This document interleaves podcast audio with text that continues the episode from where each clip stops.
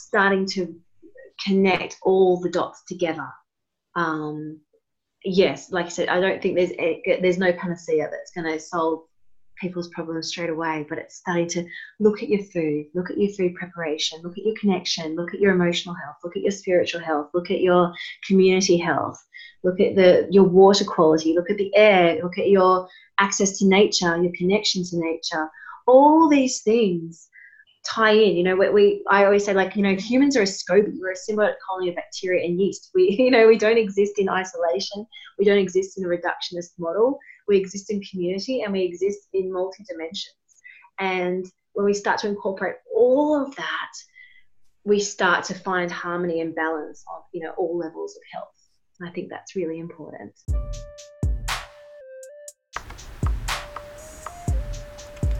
I'd like to acknowledge the traditional caretakers and inhabitants of this land across Australia. Also, locally where I stand, the Birpai people, who continue their cultural practices, wisdom, and law. Hi, thanks for tuning in to the Pollination Mamas podcast, where we have collaborative conversations, cross pollinating as we span our wings, connecting the threads of ancestral wisdom in a modern context so that we can live a nurtured life. I believe ancestral wisdom provides a roadmap to a regenerative culture, contributing to thriving communities, healing, and health.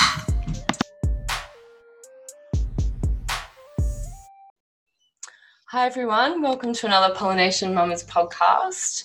Super excited, as always, to have our guest here today, who's sort of local ish. She has lived really close to where I am and still lives fairly close. Uh, Sammy Jaco, an amazing, multi talented, and passionate cross pollinator. Sammy is the founder of Fermenting Australia and has a background in nutritional medicine and natural health. With a passion to teach and share the wonderful and fascinating world of fermented food in a way that is accessible, easy, and fun. Her workshops are energetic, informative, and dynamic. Sammy is also one half of the Gut Warriors, a dynamic duo who travel around the country teaching sellout gut health seminars extensively about the human microbiome, food to support gut health, and of course, fermented foods. Recently, Sammy featured alongside 40 other health practitioners and experts on the docu-series The Gut Solution. Sammy is also passionate about traditional foods and reviving these traditions for a thriving life. However, there's another holistic, soulful side to Sammy's work. Trained in counselling, nutritional medicine, as I mentioned, and funeral celebrancy, Sammy believes that true health comes from supporting the individual on all levels mind, heart, body, and soul. Specialising in grief and bereavement, loss, trauma, relationship support, life direction, guidance, and spiritual balance. Sammy is able to gently and professionally hold space for you in the counselling room to share and be supported through many of the difficult and confusing times that we experience in life along the way. So, thank you so much for being here, Sammy. Super excited for this chat. How are you? Thanks for having me. Hi, Shelley. No, hi, I'm really good. Thank you for having me. It's really exciting to be here today. And um, hearing all that back, I think, wow, we were just talking before. Um, when I hear the things I do, it excites me. And I think, oh, wow, of course it does. That's why I do it with so much um, excitement and passion. And it, um, yeah, beautiful. Great to be here. I really love reading out people's intros. It, first of all, I like getting them written and sorted, and often the words are already there, but then reading it just sort of, yeah, it really gives me a lot of appreciation respect for the person I'm talking to. And I love that you said that, that you hear the amazing work you're doing, you have that reflected back to you. Because sometimes mm-hmm. when you're in it and doing it, then it, for it to be spoken in this short little 30 second, one minute thing is, yeah, it's powerful. Oh, look, totally. Sometimes you get stuck in um, busy and just in to do lists and things. And then it's nice to take a moment of just reminding it or reminding yourself or being reminded, you know, like you did for me, of the bigger picture as well. And then just go, wow, this is this is big work and this is exciting work. Absolutely. So, Sammy, I'd love for you to start off by telling us about your first encounter with cultured foods and how it mm. became such a passion for you. Okay, well, fermented foods sort of, I guess they they slowly grew on me over time. um, I, I had a background in nutrition and natural health. I was studying, um, I was working in a health food store in Queensland and uh, um, yeah, doing a lot of study and just absorbing myself in, in nutrition and natural health. Um, but fermented foods had kind of just, uh, were just starting to come into my awareness. And I think years prior to that, I actually lived in Poland for um, a few months, which is my sort of ancestral heritage. My dad's from Poland, and I was living with family over there, and um, was shown all these fermented foods and ate all these fermented foods, and was shown how to make them. They're just so much part of you know the culture in Poland. But I just I was 19, so I put that in the interesting but too hard, not interested basket, and just left that one for a while. And then when I was studying nutrition and natural health and things, I was studying lots of different lifestyle diets around the world. And again, I remember coming across macrobiotic diets, uh, which mentioned fermented foods featured quite heavily. And again, I sort of said, wow, you know, interesting, um, but too hard. Something I'll never do. Wow, okay, whatever. And just put that away in the too hard basket again. But I think fermented foods had, you know, a bigger goal for me, and they sort of kept tapping me on my shoulder until I'd listen. Um, finally, I saw Graeme Sait. You know Graeme Sait, don't you, Shelley? Um, from Nutri-Tech Solutions. He talks a lot yep. about um, soil health, human health, and animal health. Um, he was presenting at a festival, a big um, climate change festival that I was part of organising years ago, and he was talking about sauerkraut. And I went, okay, fine. This is the third time I've heard this. Um, I'm going to start paying attention now. So I started to uh, to research and to um, learn about fermented foods. And through it was really through looking at traditional diets, uh, really transforming my own diet and discovering traditional foods, the Weston A. Price Foundation, which I'm sure we'll talk about a bit later. Um, that's where um, sauerkraut and fermented foods started to really um, expand in my awareness. And from there, I just started fermenting and experimenting and uh, teaching myself. I, I gave myself a mission to to try everything and to not be scared. I, I, I gave myself a mission to try first and ask questions later when it came to fermenting. Uh, so I really got to work out what worked, what, and, and sort of have a full understanding of the fermentation process with, with fermented vegetables. And they just started to expand um, in my life and in my awareness, and which brought me to where I am now, you know, maybe 12 years later, which is, you know, teaching fermented workshops around the country, you know, having online masterclass, you know, owning, you know, fermenting Australia and, and sharing um, the, the wonders and the joy and the health benefits of fermented foods yeah, and that's the short version. it always is the short version. Yeah. Oh, yeah. thank you. I love that there's that ancestral background too with your Polish side. Mm. Did you mm. grow up eating any fermented foods, or was it only when you went to visit family in Poland? Yeah, it's funny. So my dad's Polish, and um, so I grew up on, on his side of the family with a lot of sort of traditional foods. We eat lots of borscht and bigos and, and bakujani and, you know, cabbage rolls and things like that. Um, from memory in Australia, I didn't grow up eating a lot of fermented foods. Uh, my mum tells me that pickles were one of my first foods as a baby and one of my favorite foods. She used to put me in my high chair and um, while she was cooking dinner and feed me pickles to keep me happy. I love um, that. So I, so I think I, I certainly had um, a palate for those types of foods from a very early age. Um, I certainly believe that it is in you know in my uh, cellular memory and um, and yeah, and I guess just in my blood, you know, having that that Polish kind of background. Uh, but it wasn't really until I was in Poland in 2001. I was in, in Poland and um, started to see these these fermented foods in real life and people just eating them. They were just a normal part of their culture.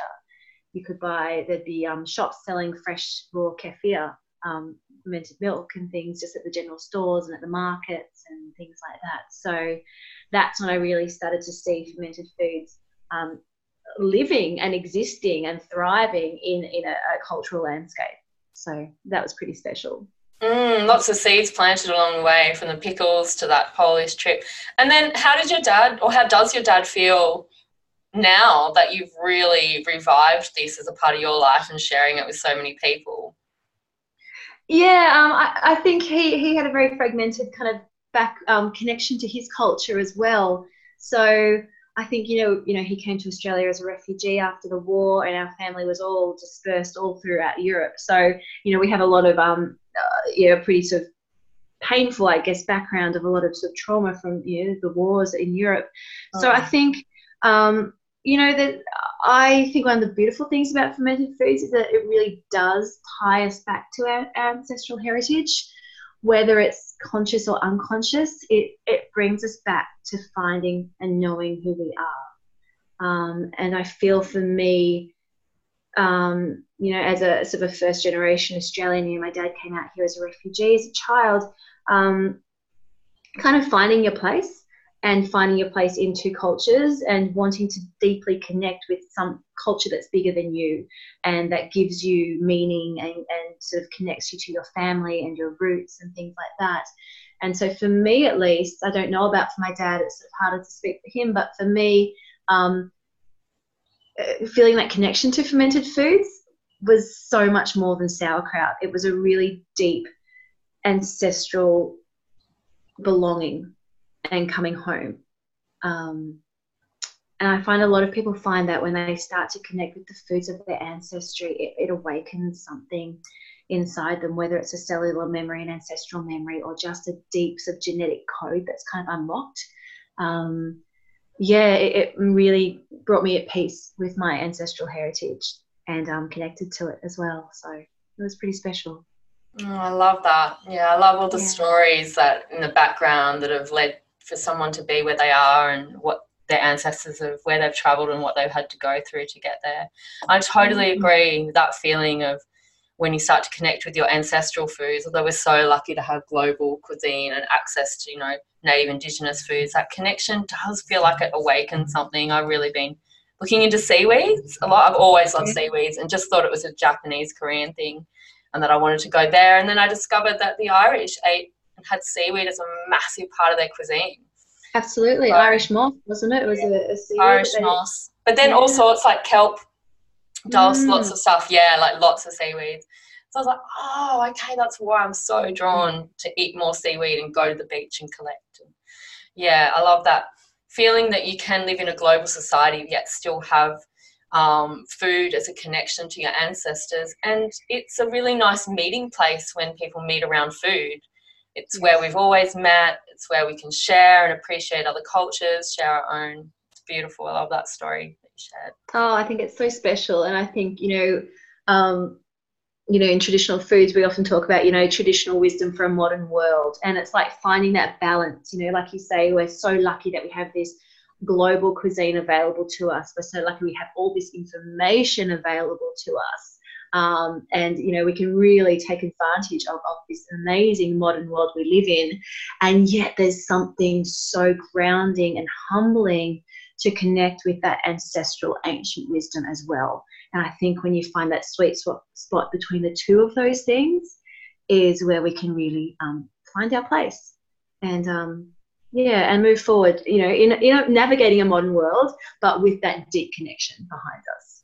Mm, and I think that will help people to respect other cultures as well and not suppress when they're strong in their own. But also, I've seen this with postpartum care and talking to my Filipino mother in law. And when she came here, she knew of the postpartum cultural practices, but didn't get to experience them. And I was like, well, how many generations will it take till it's completely lost if you're outside yeah. of the country? So being able to really hold on to your um, ancestral traditions and keep that culture alive without excluding other cultures. And we can do both at the same time. And it's there's more and more of it happening, which is exciting. Yeah, I love that. And, and taking pride in your ancestral heritage and not feeling like it's something that needs to be, yeah, suppressed or, or lost. Um, I think it's yeah, it's important for so many, so many cultures. Absolutely. Yeah, the pressure to modernize. So mm. traditionally, fermented foods were widespread and in every culture, right? Yeah, well, exactly, and that I guess that goes back to what we were saying just now as well. Um, you know, the thing, one of the things I love about fermented foods and teaching fermented foods, and I say this a lot in my classes. I go, guys, this is so much more than just sauerkraut. You know, this is this, this is big. You know, and you know, I always say that every culture has a culture of cultured foods. Um, we can jump all over the world. And one you know one of the few things that you know every culture around the world has in common is that they all fermented foods of some sort in some way. Um, you know we can go to for example eastern europe which is my ancestral heritage. We've got our sauerkrauts our kashas our kvasas uh, which are really delicious. You can go to um, um, korea. We have our, our kimchis which are very popular all through Southeast Asia. They would ferment, you know, fish sauces and lots of uh, fish as well. Japan, we can have lots of bean and grain ferments, our miso, our natto, koji. Um, it's just everywhere. You know, we've got African millet fermented millet porridges. You know, in in Scotland, they'd ferment fish, they'd ferment oat cakes, they'd ferment all types of things. So yes, every culture really um, has a tradition of, of fermented foods of some sort. And again, I think that's where for everybody, um, there is some deep resonance with fermented foods, whether it's conscious or not. Um, it, it's certainly part of our, our um, collective as a, as humanity. And um, I love, you know, learning and witnessing and observing and um, experiencing fermented foods um, on that level as well. Mm. It's great to go, go traveling overseas through a fermented food lens. Um, it yeah. takes you to pretty exciting Absolutely. places. So, yeah. And often um, grains were fermented. So most people have had a sourdough bread, and the common ferments being um, sauerkraut or kombucha. But with the breads, mm. when you look, most cultures were fermenting their grains. Like when you go to India, they fermented rice and um, a type of lentil to make dosa and idli. Yeah, there was the idli. Yeah. All through, yeah. um, there was steamed bread. Like in Phil- the Philippines, we've just discovered a steam, uh, fermented and steamed rice cake, mm. and so mm. now we're seeing so many people with gut issues eating grains, but traditionally they were usually mostly fermented. So that's it. Yeah, go. Sorry. Oh no, I was going to say, you know, we, we talk about um, this traditional knowledge and, and what I love about sort of traditional foods is that they didn't tend to um, eliminate any food groups, you know, for, for health or anything, but they would prepare their food in the correct way. And what the research is really catching up with traditional wisdom as well is that a lot of grains, a lot of nuts and legumes have things like um, uh, anti-nutrients, lectins, saponins, and things in them, the gliadin and gluten, um, and all these things can be quite irritating and toxic on our bodies if they're not prepared properly. But all you need to simply do is to do the right preparation methods, which is usually soaking, what we now know is like, say, activating nuts, for example, um, leavening the grains, so leavening them into a sourdough, or sprouting them as well. So, sprouted bread, sprouted grains, and things have a real traditional kind of um, wisdom behind them. And in doing those those processes and correctly preparing those grains and then fermenting them as well, like you were saying, um, they're much more digestible. Um, they're not causing irritation on the gut. Those toxic anti-nutrients and phyto, phyto um, chemicals and things are neutralized in those sort of fermented leavening or soaking processes. Um, so that's what I love to teach as well with people with food. It's not about eliminating things. It's not about denying yourself food groups. It's about learning how to prepare those foods correctly um, for optimal nutrition and optimal digestion and gut health as well. Yeah, absolutely. And some people might need to eliminate for a time to do the gut healing, but then to know that there's the possibility of a future that includes all food groups when you have that knowledge of how to prepare well. And that really ties into the Wise Traditions diet and the Weston A. Price philosophy and foundation, which I know you're really interested and passionate in, have been for a while. Can you tell us a little bit about, give people a little 101 in case this is their first time listening to Yes, I, I, would love to. Um, I know that you interviewed Hilda, um, Hilda Gore recently when she was in Australia. I got to meet her when she was in Sydney speaking, which was really exciting. So, um, and she um, is traveling as part of the Weston A. Price Foundation um, tour um, of Australia. So, I guess a quick 101 on Weston A. Price, and I guess my perspective on it as well, and my introduction to it is um, Dr. Weston A. Price was a dentist in the 1930s in Cleveland, Ohio. And he lived in a fascinating time in, in history. And I just think we were just so lucky that he existed during this snapshot in, in time where travel was difficult but but available for him and photography was available so he had that the modern kind of tools he had a camera he was able to document things but he also lived in a time where people all over the world were still living in um, traditional isolated communities eating traditional diets and so um, Dr. Weston Price and his wife traveled all over the world documenting people eating their traditional diets. Um, so he went, he saw the Australian Aborigines in the Northern Territory, he went to New Zealand, he was in the South Pacific, he documented the Maasai in Africa, he was in the New Hebrides in Scotland, he was in Switzerland, he was in North um, in Alaska, traveled all over the world and what he did is he studied people in isolated communities and he documented them um, with quite a lot of detail, particularly had a focus on their teeth and their dental structure because he was a dentist, but also with the understanding that um, the health of our teeth and our, our dental arches and, and things like that are actually a real window to the health of the rest of our body. And what he found, and he had a particular interest in looking at their diets and what common features all these, these traditional cultures around the world had. And the fascinating thing is that he found that people all over the world ate an incredibly varied diet. Um, so, for example, the Maasai in Africa lived primarily off the blood and the milk of their beasts. Um, in you know the Inuits in in northern Alaska kind of areas ate diets that were 90% saturated fat, so whale blubber, seal blubber, things like that. You know, some cultures were a lot more plant based. However, despite this huge variation in diet around the world, all these traditional cultures around the world had traditional pillars or tenets of traditional foods that they all shared in common. And some of those things were, you know, for example, they all activated or soaked or sprouted or fermented their nuts, grains, and seeds. They all ate meat of some sort. Now, Dr. Weston A. Price was particularly interested to see if he could find an exclusive vegan or vegetarian culture, and he did not find one anywhere in the world where he studied. And he was um, disappointed about that. He was. Yeah. He was. Um, but I think that the what it taught him was that even cultures that ate diets that were primarily plant based would still seek out um, eggs, insects, fish, seafood, and things like that, so that they understood that importance of those animal foods in a traditional diet. Um, they all ate foods high in saturated fats, animal fats, and um, organ meats. They ate a lot of the animals' organs, bones in, in, in broths and soups and things like that. One of the things he found is that they all had a tradition of cultured or fermented foods of some sort. Um, if they ate dairy, it was either raw or fermented dairy.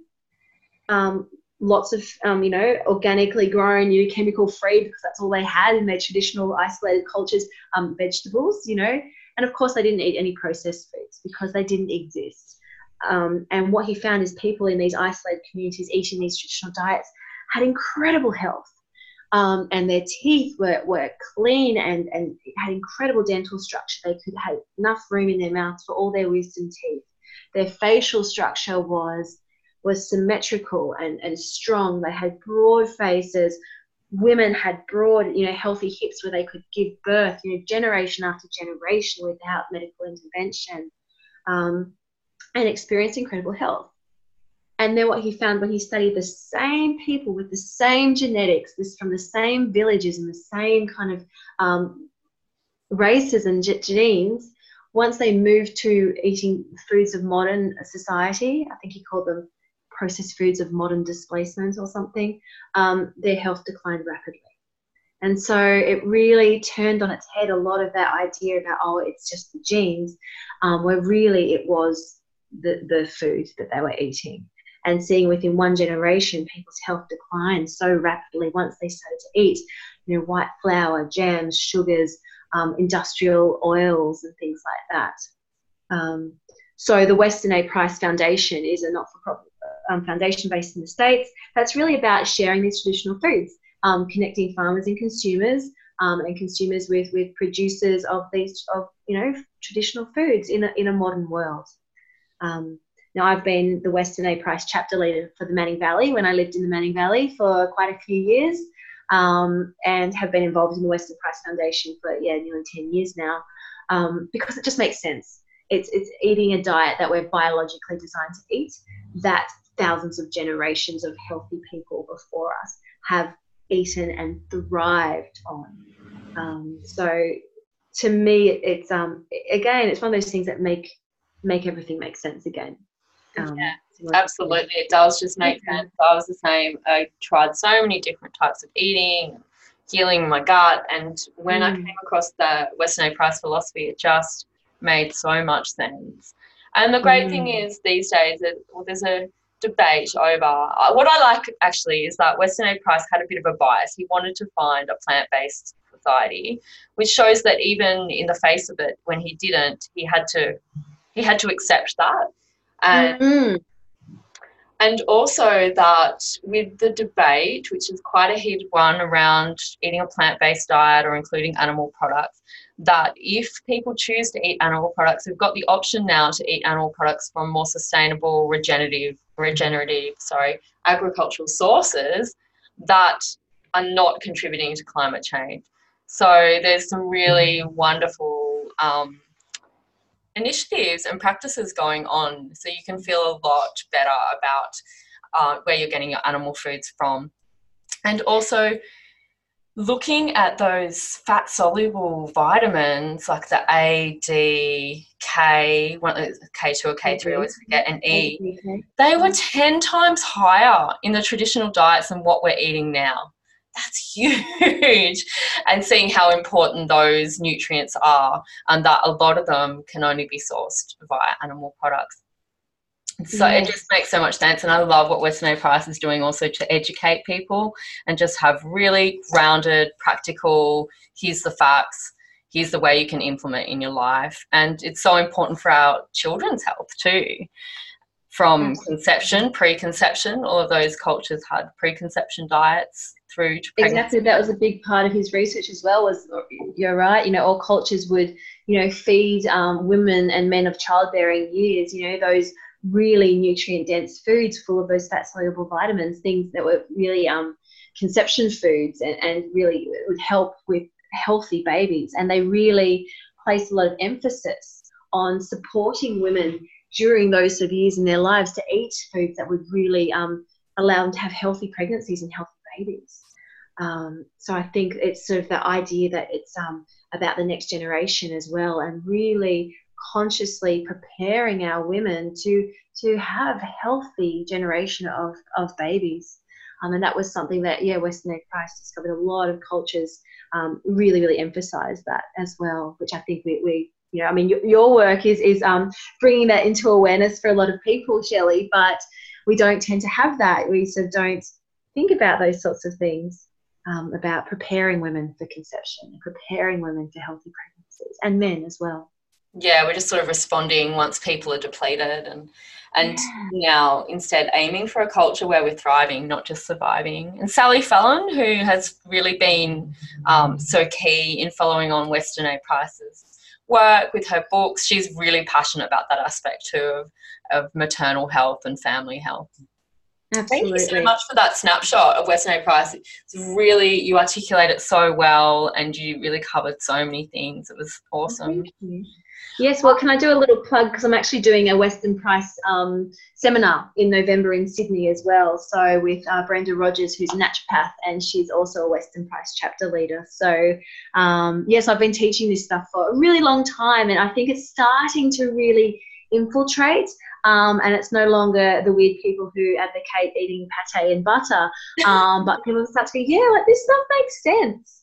Um, and there's a real thirst or hunger, you know, excuse the pun, to, to um, understand more of, of these traditional foods. So it's something that I really love to teach and really looking forward to um, this seminar in November as well. Well, that's exciting. I'll make sure to put all those links up and I'll have to chat to you after um, this about the chapter leader aspect. Yes. Yes. But I would love for you to share with us a little bit more about how Fermenting Australia was born. Yeah, okay.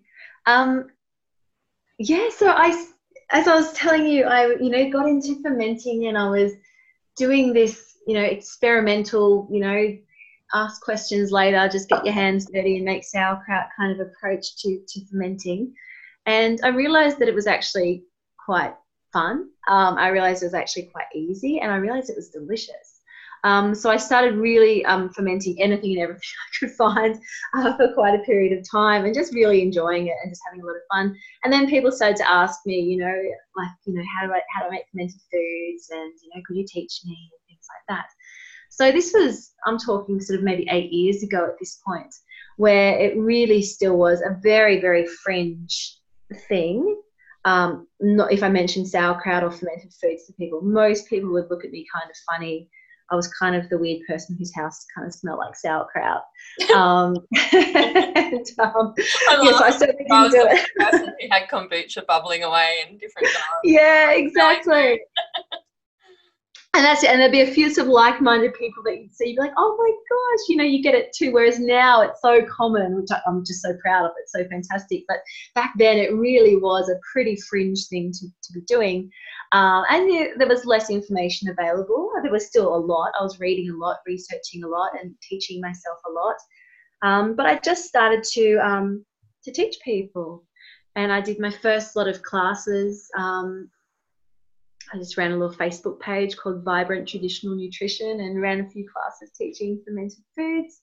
Um, on the Central Coast, I think I did my first class, and then in Wingham, I did some classes.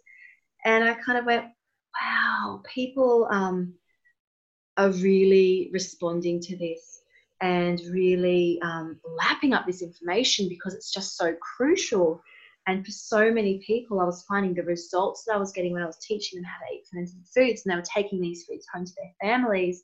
They were saying, like, this is the missing piece in our puzzle. Like, you know, my whole family's health is transformed, or my child's gut problems have just um, resolved themselves, or I can think clearly now, Sammy. So I started to go, well, this, this is important. This is really important stuff. And I started to continue to uh, teach it. And so I was living on an off-grid property in the Manning Valley. We had a 180 acre bush, you know, block up in the rainforest. Um, and we grew a lot of our own food. We had a big sort of um, permaculture food forest that we were growing in swales on the side of our mountain, and um, which was a great place to be fermenting because you grow so much food. As you know too, Shelley, you have this like abundance of certain uh, crops and vegetables and herbs and things. So you think, oh God, what will I do with this? So you find a way to ferment it um, and get creative. So um, that's where my business, Fermenting Australia, was born, was from up there. And I played with business names like Fermental and all these kind of funny things. And then I said, no, you know, I really want to um, take ownership of this. Um, so I, you know, called my business Fermenting Australia.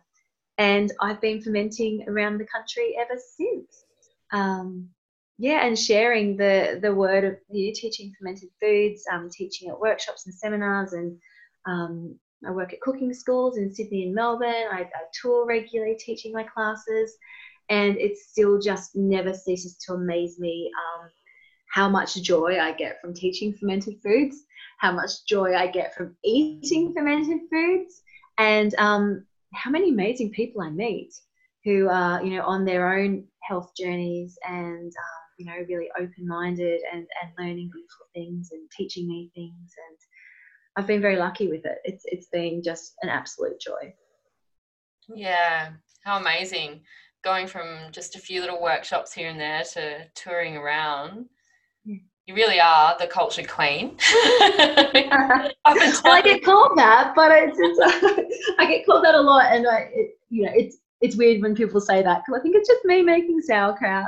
Um, but yeah, you know, I was on this documentary this year, and they they contacted me and said, "We'd love you to um to be filmed for this like international gut health documentary." And I just went, "Me, really, little old me." Um, and I was with all these new gut health experts from around the world, a lot of who I look up to and have followed myself.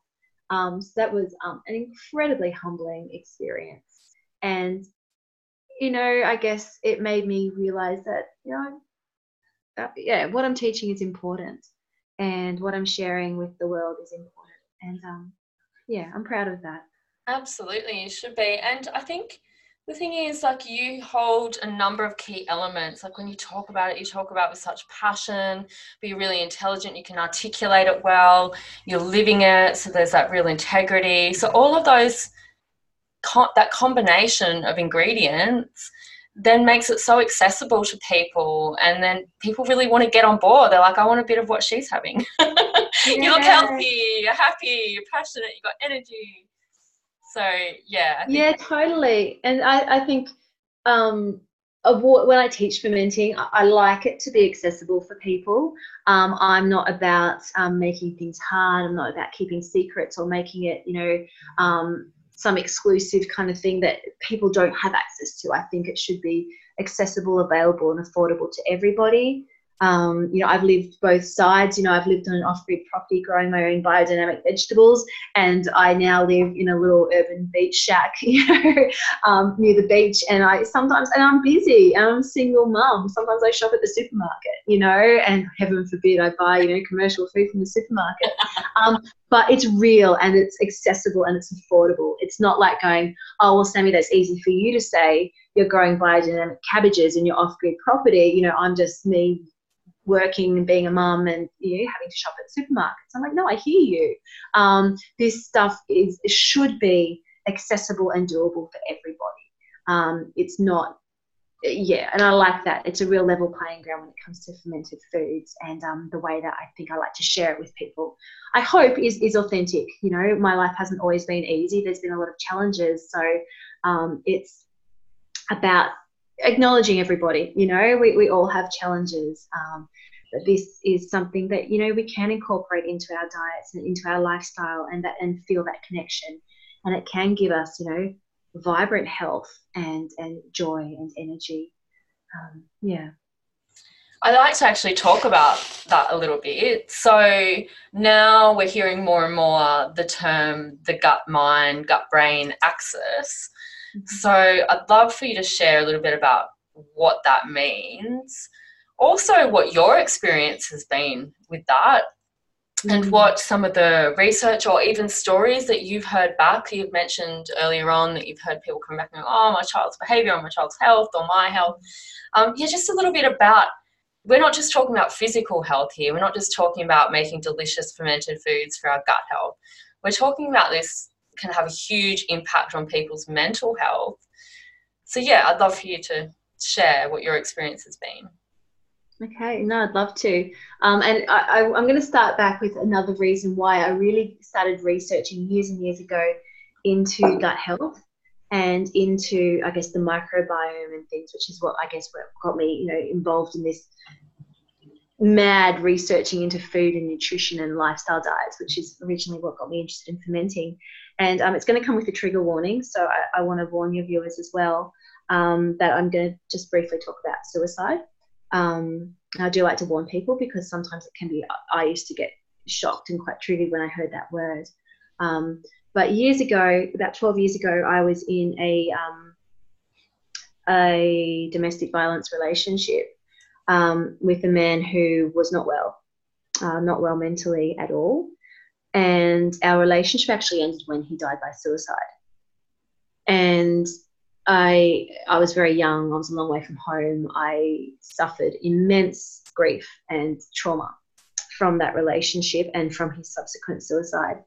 So I I went down a very very dark dark dark hole of um of drugs and alcohol and self destruction and and grief and trauma. And it took me a long time to get out of that. And to be honest, really, I probably carried that, that grief and that guilt from his death for about 10 years.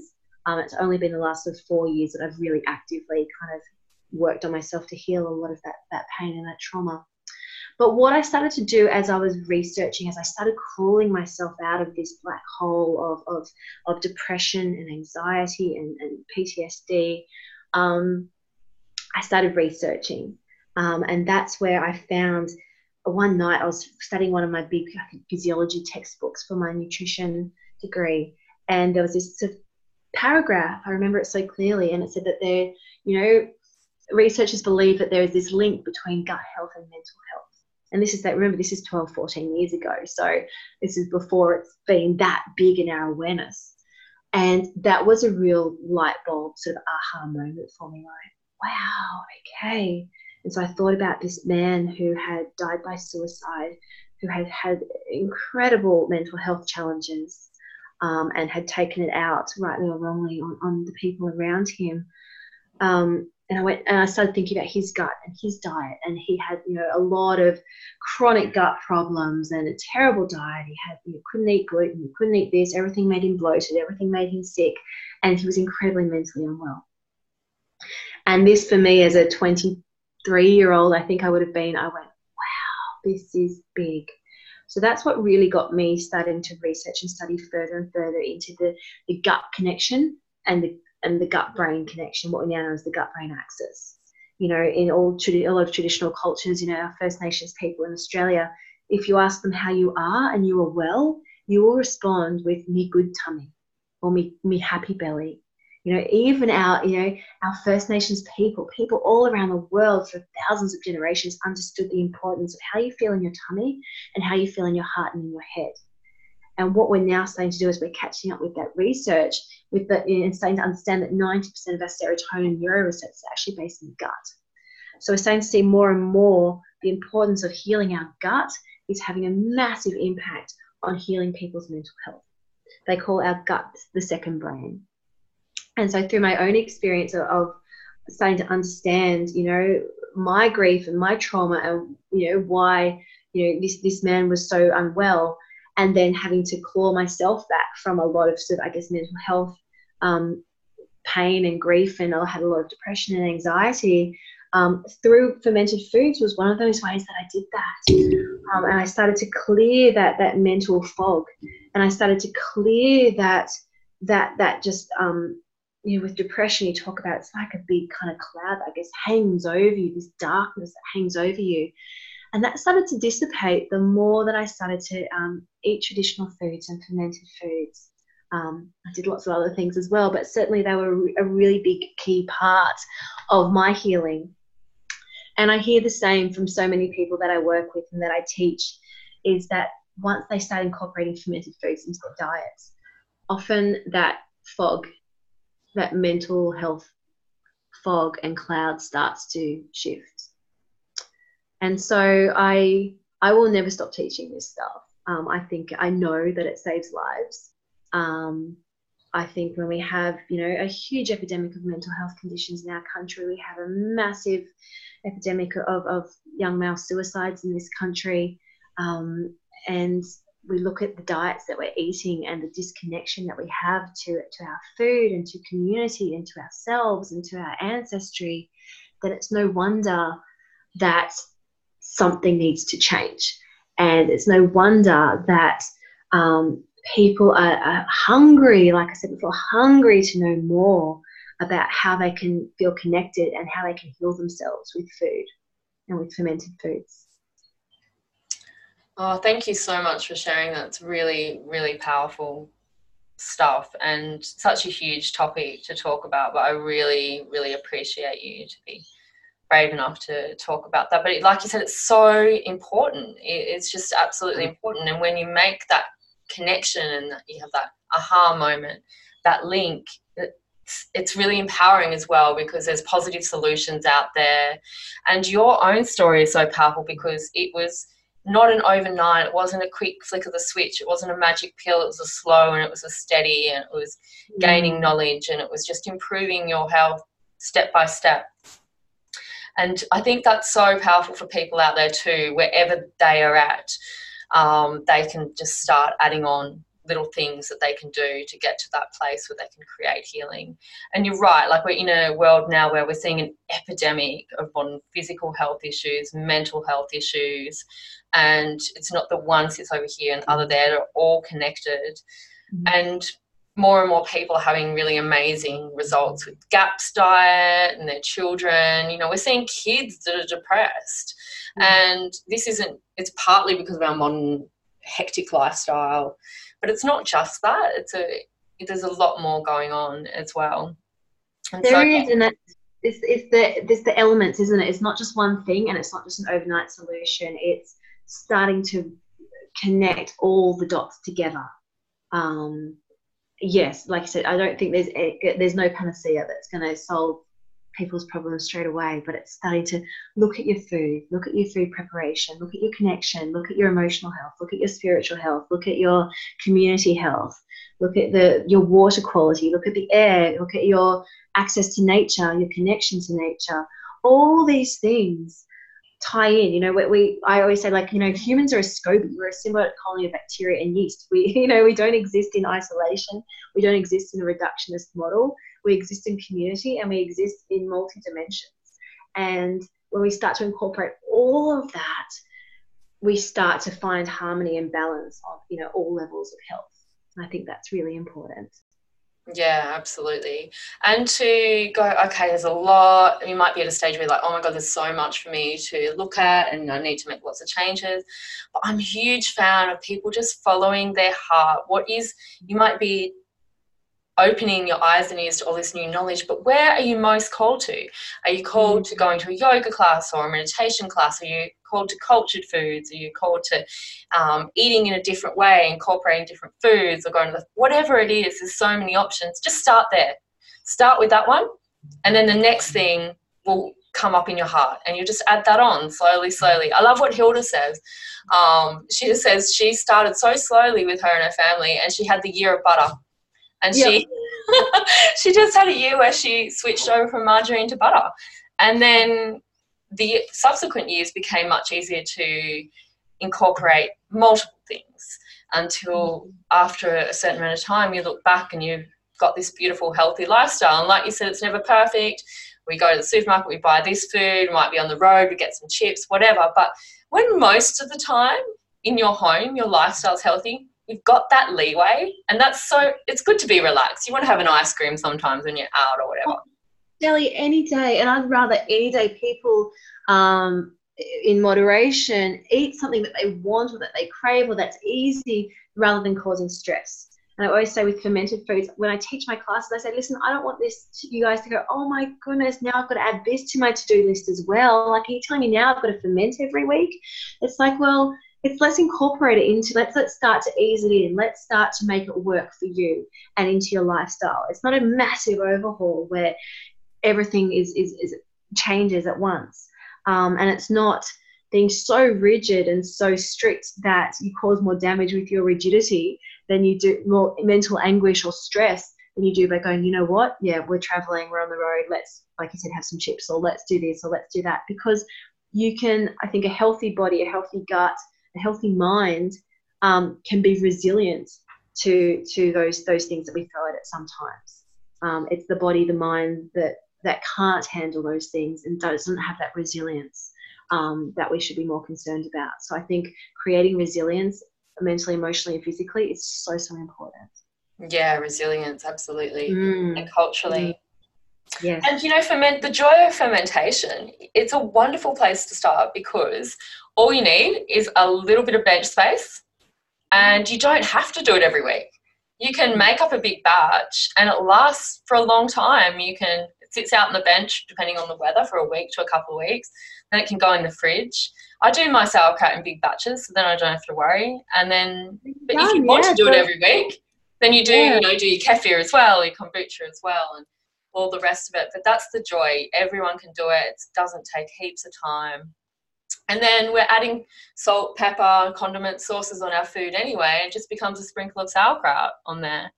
And you can take it away. You can travel with it. it's portable. I always say you can have handbag sauerkraut. I always make a little yeah. bit extra in like a small container and keep it in my car. I mean, I travel a lot, so keep it in my car, keep it in my handbag. So you know, it's it's portable, um, and it's it's a great way to really hack your health. Um, when you are traveling or you are on the road or you're not eating an optimal diet, but to add something like that to your diet is such a fantastic um, contribution of nutrients and probiotics and things. So it's a really great way to add so much extra nutrient density to your foods. Yeah, absolutely. Because when you're fermenting, it's not just the um, that you're increasing your microbiome in your gut, but you're also increasing the actual vitamins in the food. So cabbage, yeah. was it like 50 times more vitamin C or something crazy, like huge amounts more vitamin Yeah, that's right. I think a handful of raw cabbage contains about 80 micrograms of vitamin C. I think it's about um, uh, 800 micrograms of vitamin C when you have a handful of sauerkraut. So yeah. that vitamin C isn't just retained, it's significantly increased during that fermentation process. Um, B vitamins are increased, enhanced, um, all the enzymes and, and things as well, not to mention, like you said, the probiotics as well. So, yeah, really powerful, powerful food. Yeah, and like you mentioned early on, you were introduced to pickles as a child, and kids will eat it. My oldest is getting a little bit, she's a bit fussy, but my youngest is still on board, and my oldest mm. was into it. So I'd make red cabbage sauerkraut and just plain, and I called it red noodles, and she yep. loved it. She was like, "Great, red noodles! I need to get it back as enthusiastic as she was." Yeah. But when you introduce it young, like you said, the palate adapts. It learns to enjoy that sour taste, the crunch, and um, the body then sends that signal unconsciously that this is good for me. Therefore, they get the cravings for more. Absolutely. And I find naturally some some people and some children have more of an affinity to those sorts of flavors than others.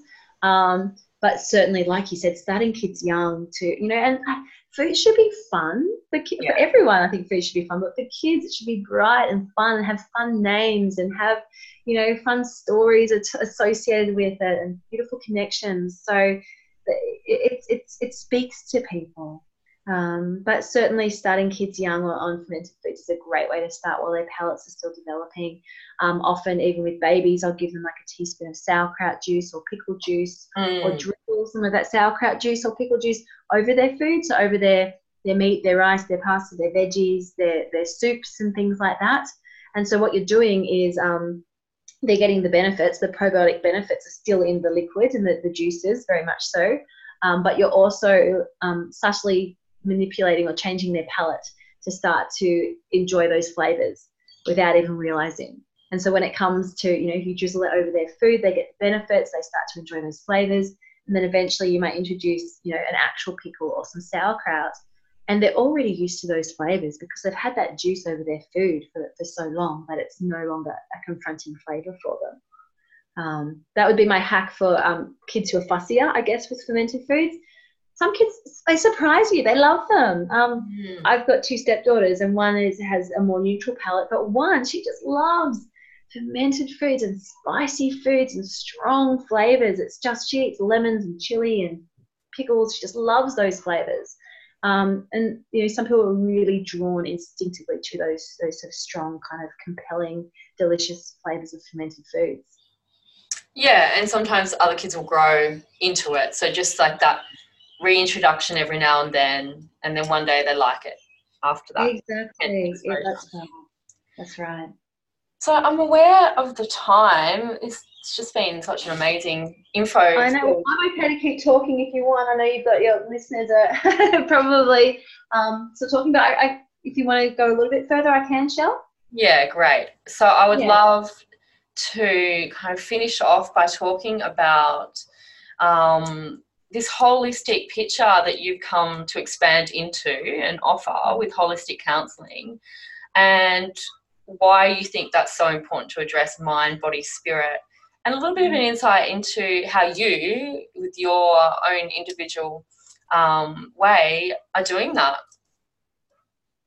Yeah, okay. So, um, I've been running Fermenting Australia for a long time, touring and teaching and loving it. Um, and then, like I said, I, you know, I've, I've, had you know a lot of my own, like we all do, a lot of my own life challenges along the way, um, and have been healing myself um, on a lot of levels for, for quite some time. I've been on a big, big journey of personal healing and personal growth. Um, a couple of years ago, I suffered another quite significant trauma, and I remember saying to my counselor, saying, I don't know who I am anymore, and I, I don't know what I want to be when I grow up anymore.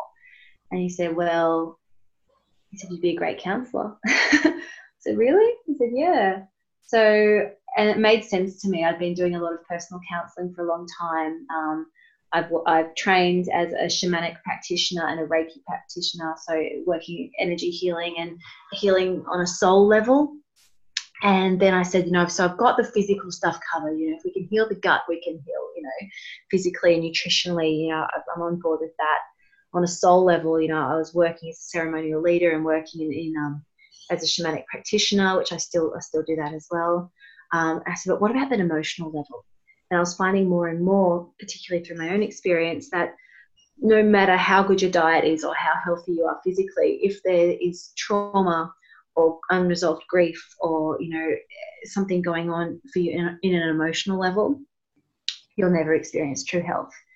And that was really the story for me. You know, I was very physically healthy, but I was stuck in significant trauma and PTSD. So I continued my own personal journey, a healing journey, and personal, I guess, development kind of process. And I trained to become a counselor. And so now I work in private practice as a holistic counselor as well. So it's called Sammy Zako Holistic Counseling. it's not a particularly um, clever name, but um, it is what it is. Um, and oh, I'm all for just the names that say what they are. Yeah, yeah, yeah. It's that's what I do. Um, and it my counseling practice really is meeting. It's person centered counseling. Um, I incorporate, you know, a lot of a lot of my um, spiritual healing as well for, for people who resonate with that. Um, I do EFT, which is emotional freedom technique, also known as tapping, which is incredible for, for releasing trauma and, and things like that as well. And I work as a counselor and I meet people where they're at. That's what's really important to me is is acknowledging that I'm not an expert in your life, you are an expert in your own life.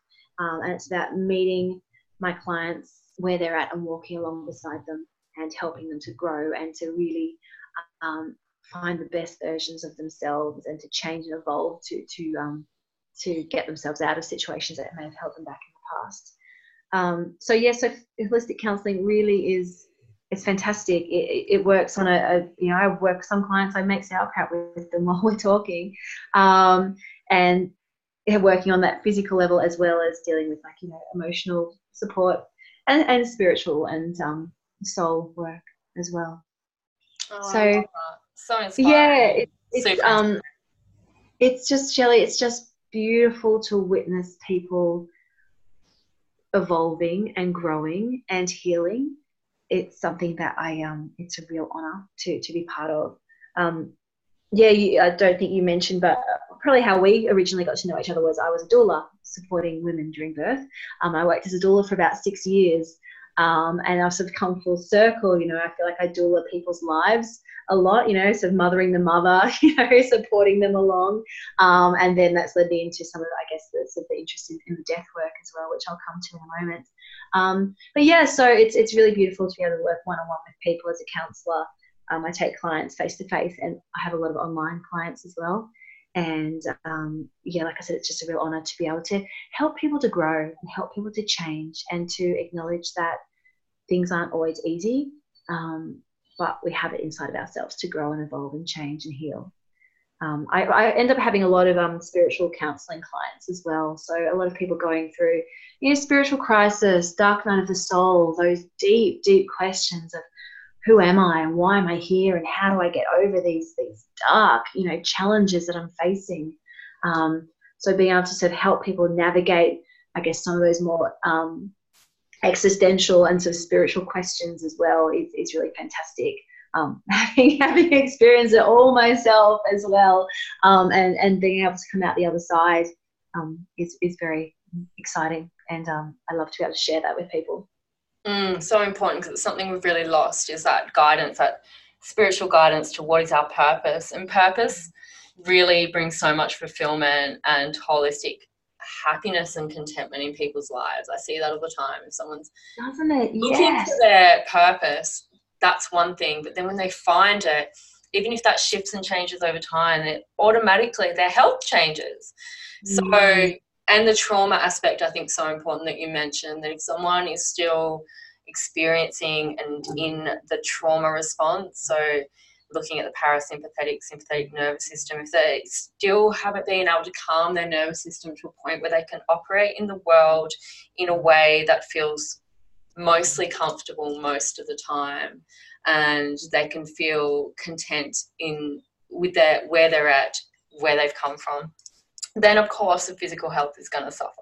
So until Absolutely. that's addressed, you can do all the diet changes and see all the naturopaths and do all of that and still not see that last bit or that change, that shift that you really need. So yeah, I think it's so important to address that holistically and look at how people can be making that shift in a spiritual way and emotional and trauma resolution. Well, that's it. We're complex beings, aren't we? We're not. We're, we're far from simple. Um, and I, I, think we do need to address all those levels of, of health.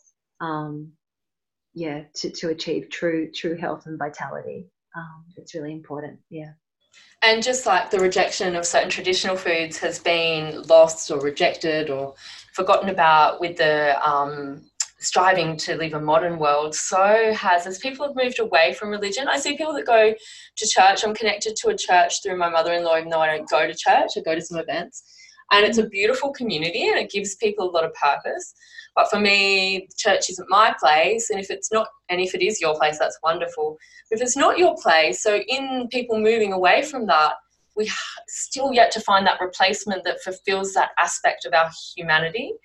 And I think that's, yeah, we're reviving that as well. Alongside these traditional foods, we're reviving that access to spirituality and connectedness to community. I agree. We've grown up in tribes. We've grown up around a religious or a spiritual, a church or a group or a tribe. And now when we don't have that, there's something missing in the collective. And I think we feel it on a deep level, even if we don't have words for it. When people say, I don't know my purpose, I don't know who I am, I don't feel connected, um, it's because we no longer have that connection that humanity has always thrived on. Um, and like you said, often it, it is, it has been the church or it has been a community group that's kept people together. And when that's fragmented, people feel lost. So yes, it's really encouraging people to, to find you know, find their tribe or find their own their own purpose through their own groups and communities and spiritual groups or whatever that may be, um, where they can feel that connection and that coming home to self again. Mm, yeah, so important. And so yeah, you started off on in this sort of work as a birth doula. And now mm. you've come around, like you said, working with people's lives, but you're also really called to working with people at the more prickly end of life, which is death, that people feel often feel really uncomfortable about because I guess it, it's our fate. We're all going to die at some point, and it's it's horrible. It can bring up dark nights of the soul. Loss is really challenging, but I think it's more so challenging um, and we met after the loss of my first child at birth, Bodhi. Someone um, connected us. And I really learned in that time how little I knew about death and how little I knew about how what people's responses to death would be, how I could deal with it, how my community could support me, although I was definitely on the luckier end of the spectrum with that.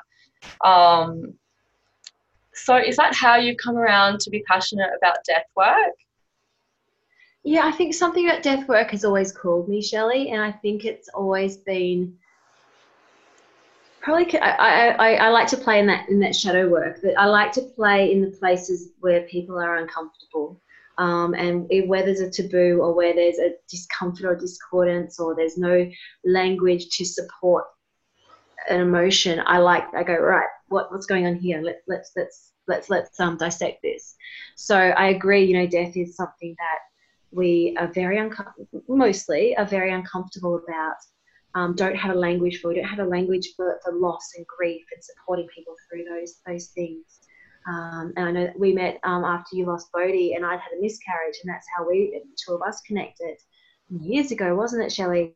And um, again, I felt the same thing. You know, I had there was no no support, no language to kind of talk about those really uncomfortable or really sad um, almost taboo still in our culture.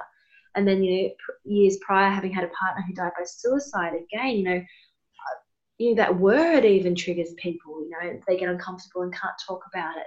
I said, but that's uncomfortable for you, but I'm living the grief of suicide. So we need to find a way to um, to support people who are who are grieving or who are facing their own mortality, um, to, to give them that that space and to give them that that kind of I guess settling um, because it really can be a really uncomfortable time for people. So yeah, so I you know really have done a lot of research into death, and I, I, love to work in, in grief and loss with clients who, again, you know, don't often have a way to express their grief, you know, in any other in any other place but in a therapy room, um, and are looking for ways to find the words around loss and grief. Um, and I trained as a funeral celebrant this year as well. Um, again, I think one of you know, we, we, I love story and I love narrative and I love, you know, even connected to fermented food. It's about decay and and food breaking down, but then coming back bigger and better than some of its life, some of its parts through this fermentation process. And I believe that, you know, grief and trauma are all part of that same spectrum. You know, we go through this dark night of the soul, we go through this hero's journey of pain and decay and destruction and grief and trauma, but with the right support, with the right words, with the right stories, with the right community, we can return um, bigger and stronger than the sum of our parts. You know, we can transcend the pain of our story and our experience. And when we do that, we can start helping others do the same. Um, so that's you know something that you know is part of I think my my obligation um, is to to heal people after having healed myself, having been through significant grief and, and trauma, and coming out the other side. Um, I can help people, you know, transverse that that that unknown world of loss and trauma and that dark night of the soul that comes with it often. And so, yeah, working in, in funeral celebrancy, I think, is a beautiful way to honour not only a loved one who's passed, but the family who's left behind, um, and to hold that space for them and allow people to to heal by sharing their stories, and to heal by um, expressing grief in a really healthy way. So, um, yeah, that's that's you know that's for the future for me. That's something that I will uh, continue to grow in and evolve in in that kind of I guess that death space and that funeral space as well. Um, but again, I think it's something that we we don't have we don't put a lot of um, a lot of our energy to because it can be uncomfortable. And when something like that it comes into my awareness, I realize that that's exactly where we need to be putting our energy into because that's where the people need it most. Mm. Yeah, because if you've got anyone suffering in society, then really that whole society, everyone suffers. And mm. that death work is honoring your own feelings and your own um, healing in that, but also honoring the person who's passed or passing, and and therefore creating a more well-rounded society I think that's a beautiful place to sort of wrap up, and mm. we've covered we've covered so much: birth, death, life, fermentation, and, and, it's all just part of the cycle of life. You know, I think sometimes people see what I do, they go, "Oh my gosh, you do this and this and this and this." I think, well, actually, when we look at it as a whole, we look at the body as a, a holistic being. We look at you know disease simply meaning dis-ease, like a discordance, a disbalance. If we can bring it back into that cycle of birth, decay, destruction, death, life, fermentation, I think they all um, play out really beautiful on this on this wheel of life. Um, and it's really about you know honoring that and being comfortable with that and knowing that it's not always easy and beautiful and instagrammable Sometimes it's dark and decaying and it smells like rotted cabbage, um, but that's okay too. And that's part of that life process.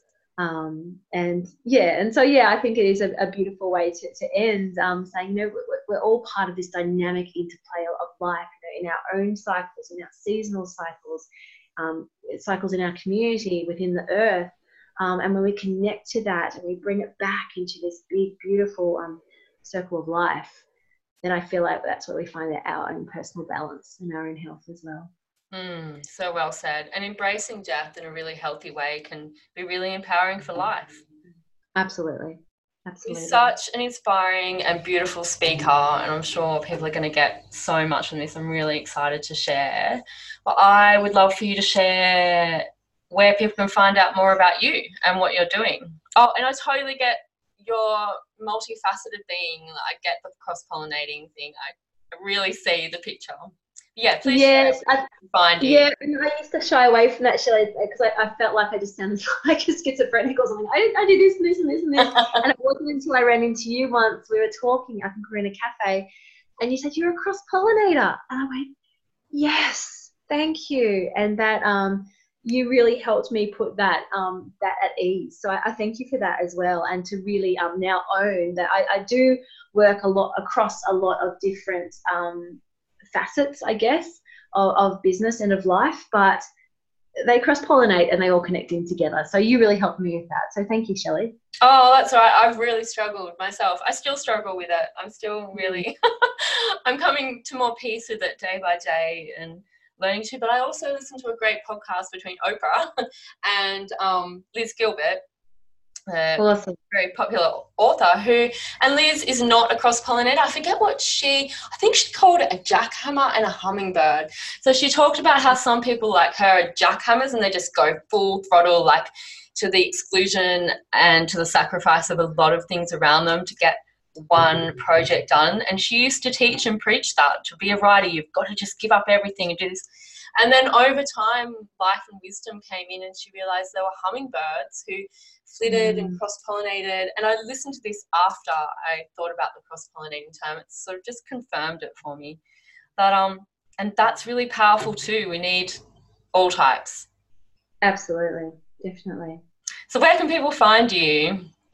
So you can find my Fermenting Australia stuff on. I have a website called fermentingaustralia.com.au and a pretty active uh, Facebook page and Instagram page, Fermenting Australia.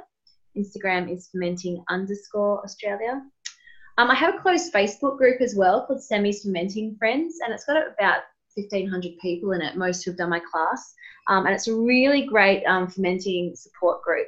So if anyone would like to join that, they're welcome to knock on the door and I'll let them in. And um, I can, you know, guide, you know, we've got a great community of people there who can support you with your fermenting questions and things like that as well. I do have an online fermenting masterclass that you can purchase online through my website, fermentingaustralia.com.au, um, where you can learn to ferment at home. But I do run classes as well. So I've got some upcoming classes in uh, Blacksmiths near Caves Beach, Central Coast, Dangar Island, um, where else am I? Port Macquarie. I think that's me till the end of the year.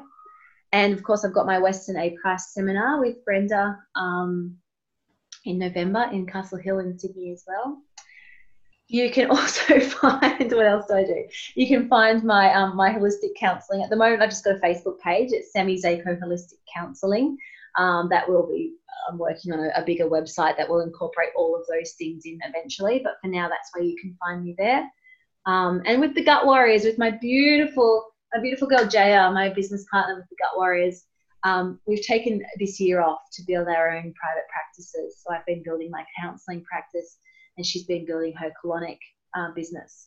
Uh, but hopefully next year we will continue to tour with gut health seminars as well. And you've got a yeah. book. You've got an ebook.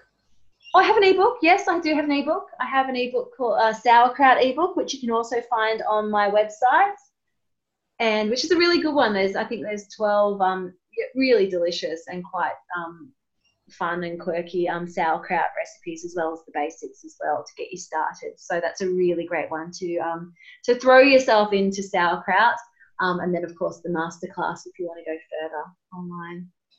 And I, um, like all of us, Shelley, I've got a few books that I'm secretly writing away at behind the scenes as well. So you know, one day we'll do another interview and I'll tell you all about those too. I really look forward to that, and we'll chat about that a little bit once I stop recording. Thank you so much. I'll put all those links up, and um, yeah, super excited to have you back when the book's been birthed. Yes.